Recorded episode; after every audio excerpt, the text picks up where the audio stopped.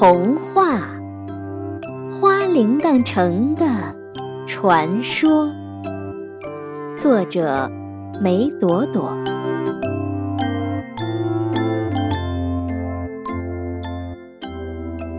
翠鸟一头扎进水里，它叼住一条大鱼。鱼实在太大，它没法把鱼叼出水面。可他又舍不得到嘴的美味，就紧紧咬住鱼不松嘴。鱼挣扎着往前窜，一下窜进山洞的暗河里。黑咕隆咚的山洞，到处是钟乳石。翠鸟一下撞到石尖上，它哇的一声松开嘴。糟糕，这是哪儿呀？他懵了。山洞里没有一丝光亮，他瞎钻一气，最后迷失在山洞深处。就在他绝望时，忽然他听见有歌声传来，非常美妙的歌声。他仔细寻找，呀，是从一个小窟窿中传出来的。翠鸟把头探进小窟窿，哎呀，不得了！里面竟有一个花儿的世界。花儿的世界此时正是清晨。一个圆圆的小太阳从天边升起，所有的花儿都随着太阳的升起而开放。每朵花里都跑出一个小女孩，是她们在边跑边唱。快乐的花铃儿叮当，摇醒了我们的花房。快来吧，亲爱的蝴蝶，花儿们在把你盼望。翠鸟万万想不到，小窟窿内竟然有一个大世界。它拼命往里挤，经过痛苦的挣扎，它终于呼啦啦的飞进这个世界里了。这是一个由鲜花和蝴蝶组成的世界，每朵花里都住着一个小小精灵，它们是花的灵魂。这儿叫花铃铛城，在这里，花儿与蝴蝶相依为命，蝴蝶越多，花儿开得越盛。哎呀，快看呐！天上有一只巨大的蝴蝶。一个水仙花精灵小女孩大声喊：“这个世界里从未出现过鸟儿，他们理所当然的把翠鸟当成了蝴蝶。”所有的小女孩都惊讶的注视着翠鸟。玫瑰花小女王激动的声音发抖，她双手捂在胸前说：“天哪，蝴蝶之王光临我们的世界了！”翠鸟落在花枝上，女孩们惊叹地说：“看呐，蝴蝶王穿着花瓣做的衣服。”我们都长不出这种翠绿色的花瓣来。丁香花女孩说：“真是伟大的王者，一百只蝴蝶加起来也没有蝴蝶王大。”翠鸟听见赞美，高兴地鸣叫了一声。从未听见过鸟鸣的女孩们欢呼着：“听呐！”蝴蝶王还会唱歌呢。兰花小女孩说：“真不敢相信，世上还有这么明亮的声音。百合花小女孩说：“不愧是蝴蝶王呀，气势非凡，太了不起了。”玫瑰花小女王当即决定赠送蝴蝶王一座鲜花宫殿，并邀请所有蝴蝶来参加迎接蝴蝶王的仪式。翠鸟想不到自己一下当上了个大人物，它很享受蝴蝶王的称号。既当上了王，那当然要有王者的威风。紫茉莉们吹响千百只小号，蝴蝶漫天纷飞，排列出巨大的花朵图案。花儿精灵们载歌载舞，簇拥着翠鸟，翠鸟就大摇大摆的以蝴蝶王身份进入了鲜花宫殿。盛大的庆典少不了宴会。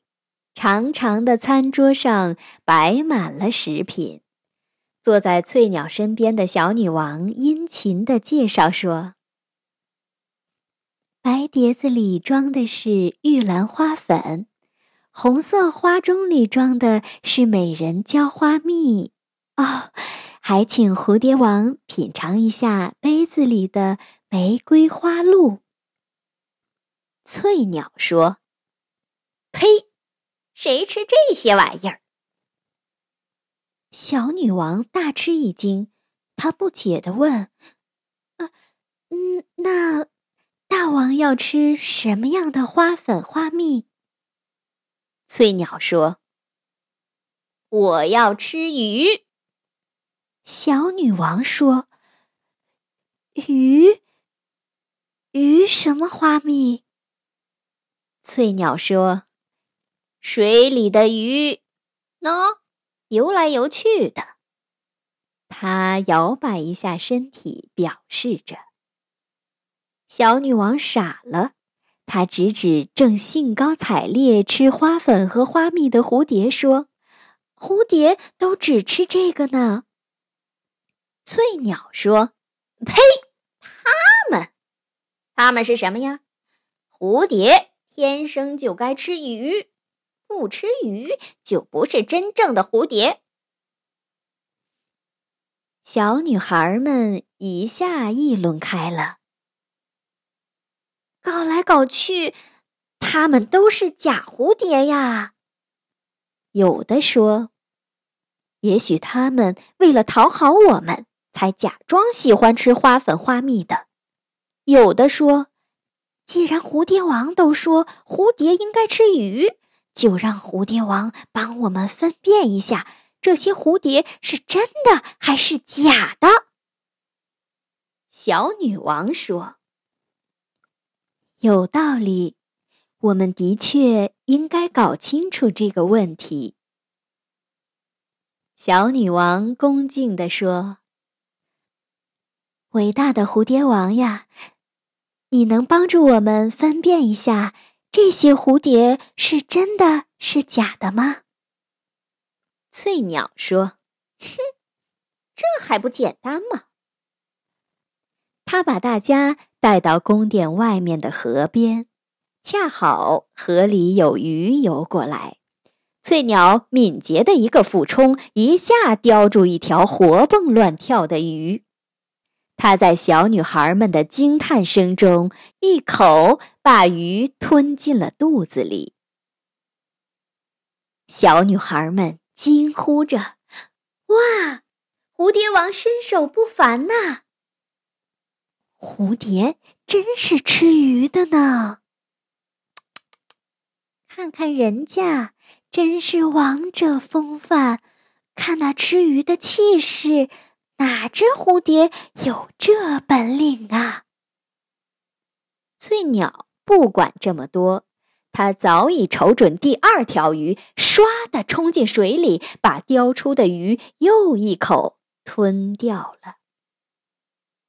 这次，它吃饱了，挺着肚子，指着漫天飞舞的蝴蝶说：“把他们都叫来，考考他们捕鱼的本领。”蝴蝶向来都听从花精灵们的召唤，它们温顺地落下来。翠鸟用尖嘴巴指着离身边最近的一只蝴蝶说：“你去捕鱼。”刚才翠鸟捕鱼的那一幕，蝴蝶们在天上都看见了。这只彩蝶硬着头皮学翠鸟的样子，它对着水里的鱼冲下去，刚贴近水面。不料，水里的鱼一张嘴，反倒把蝴蝶咬住，拖进水里吃了。太吓人了！花精灵们全都吓得瑟瑟发抖，小女王也都胆战心惊起来。翠鸟说：“蝴蝶天生就是吃鱼的，它被鱼吃了。”只能说明它是一只假蝴蝶。死掉一只假蝴蝶是好事，不然它会继续冒充蝴蝶骗你们。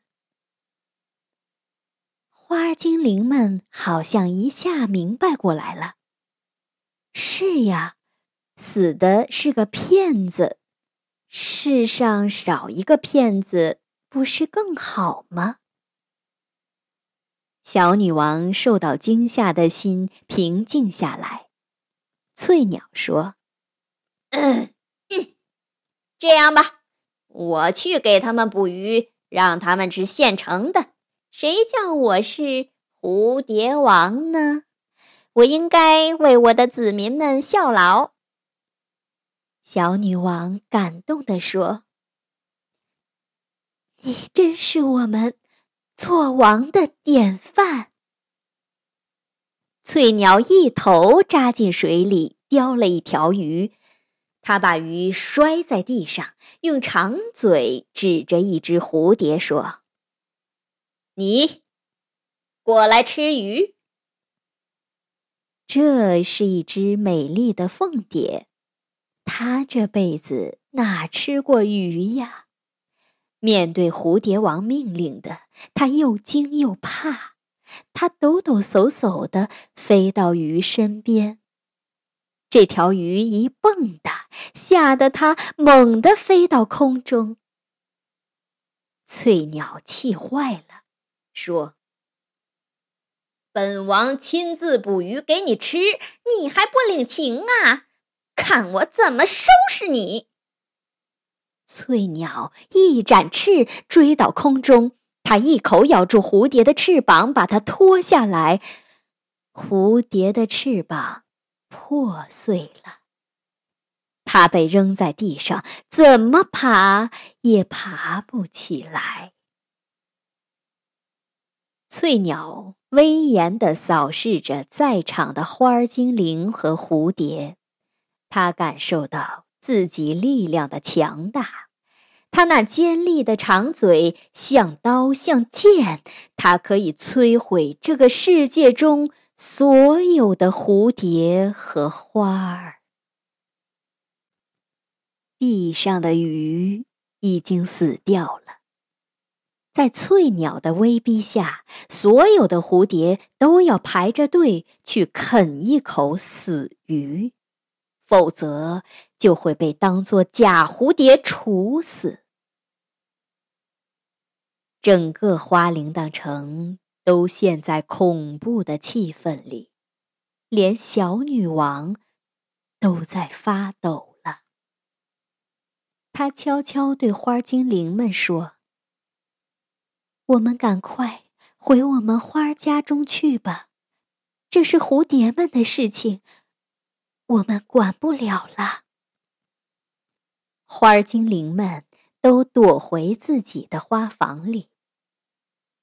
待到太阳快落山时，小女王偷偷回到河边看了一下，这里除了发臭的鱼骨架，还有些残破的碎蝴蝶翅膀。第二天，太阳升起时，花精灵们没有跑出花房唱歌，他们都缩在自己的花家中，他们怕同蝴蝶的事儿沾上边。因为蝴蝶王宣布，从今以后不准给任何蝴蝶吃花粉、花蜜，否则他对谁都不客气。蝴蝶们陷入深重的灾难当中，它们每天被翠鸟逼迫着去捕鱼吃鱼。几天功夫，整个花铃铛城。充满死鱼的腥臭，地上到处是腐烂的鱼和蝴蝶残骸。瘟疫开始席卷整个花铃铛城，躲在花房里的花精灵们个个全身发冷，连小女王也不能幸免。往昔鲜艳的花儿。全都染上了一层灰色，花铃铛城失去了欢乐，一片死寂。小女王遭受着身心的煎熬，她捧出上一任女王她的母亲交给她的水晶瓶，母亲告诉她，这个水晶瓶只能用一次。不到万不得已时，不能打开瓶子。无助的小女王决定打开水晶瓶，或许这能帮助到她。小女王拔出瓶塞，一道五彩光芒从瓶口里冒出来，光芒中忽然浮现出母亲的面容。小女王“哇”的一声哭起来，她叫喊着：“妈妈，妈妈，我该怎么办呢？”妈妈慈爱又严肃的看着他说：“我在天国世界已经看到了这里发生的一切，孩子呀。”你没有承担起女王的责任，花儿与蝴蝶世世代代相依为命，你们却没有保护好蝴蝶。小女王说：“ 那是蝴蝶王干的事情啊。”妈妈说：“那个家伙可不是蝴蝶王。”它的名字叫翠鸟，是个专门吃鱼的东西。它是一只真正的假蝴蝶，你们被它搞得是非颠倒。再这样下去，花铃铛城就会被它毁了。小女王可怜巴巴地说。那我们该怎么办呀？翠鸟嘴巴又长又尖，它能啄死蝴蝶，也能啄死我们。我的玫瑰花刺根本无法同他的嘴比。妈妈说：“你们躲在花房里，能躲过他的尖嘴，可是你们能躲过瘟疫吗？”孩子，你必须走出去，把颠倒的是非颠倒过来。没有正气，花铃铛城就没有未来。你是花铃铛城的小女王，你要担起小女王的职责。水晶瓶的光芒在消散。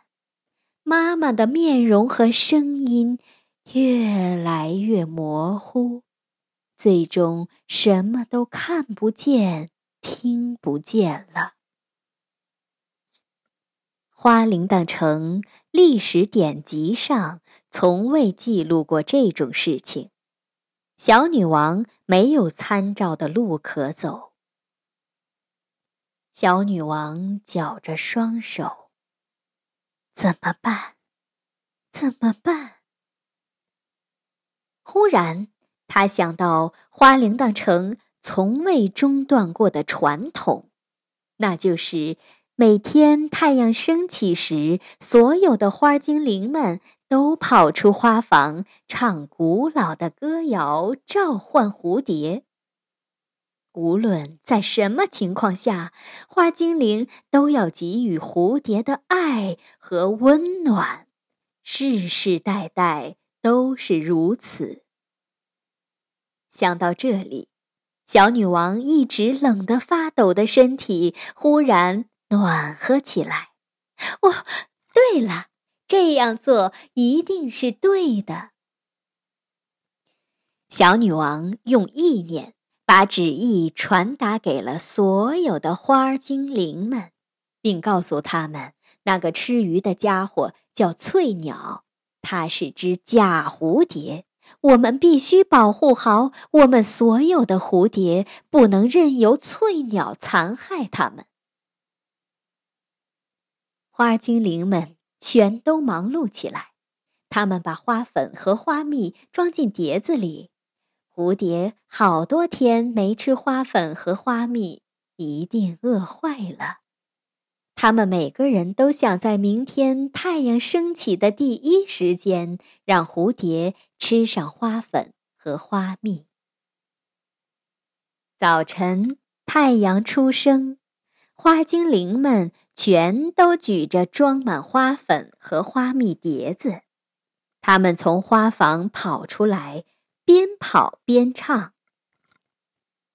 快乐的花铃儿叮当，摇醒了我们的花房。快来吧，亲爱的蝴蝶。”花儿们在把你盼望，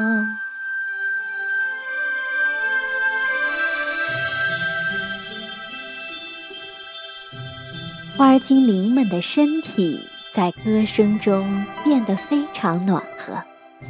花铃铛城所有的花儿都褪去了那层可怕的灰色，蝴蝶们飞出来了。它们快乐地扇着翅膀，都飞到装花粉和花蜜的碟子上。啊，又有花粉和花蜜吃了，不用吃令人作呕的死鱼了。翠鸟被歌声惊醒，它跑出鲜花宫殿，看见正在吃花粉和花蜜的蝴蝶，它气得嘎嘎大叫。你们这是在干什么？他把尖嘴指向小女王，说：“好啊，你们竟敢养假蝴蝶！我要把你们的花连根拔起来，让你们永远都没有花粉和花蜜。”翠鸟可怕的尖嘴吓得小女王颤抖了一下，不过。妈妈的声音好像在耳边回响，她鼓足勇气，大声说：“你是一只翠鸟，你是个吃鱼的家伙，你才是只假蝴蝶。”所有的花精灵们都齐声喊：“你是一只翠鸟，翠鸟，翠鸟，翠鸟。”吓得全身羽毛都竖起来了。这个花铃铛城的人们竟能喊出他的真实名字，他惊慌的一下飞起来。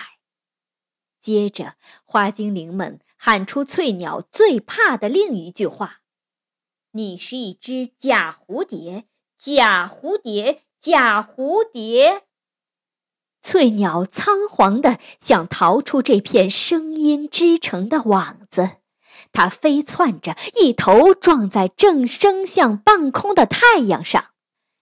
太阳的光焰瞬间把翠鸟变成了一团火球。翠鸟翻滚着，从空中堕落到河里。河里正巧有几条饥饿的大鱼，大鱼把烤熟的翠鸟当做美餐吃了。花铃铛城没有了翠鸟，历经深重灾难的花铃铛城恢复了往昔的生活，欢乐又回到花铃铛城了。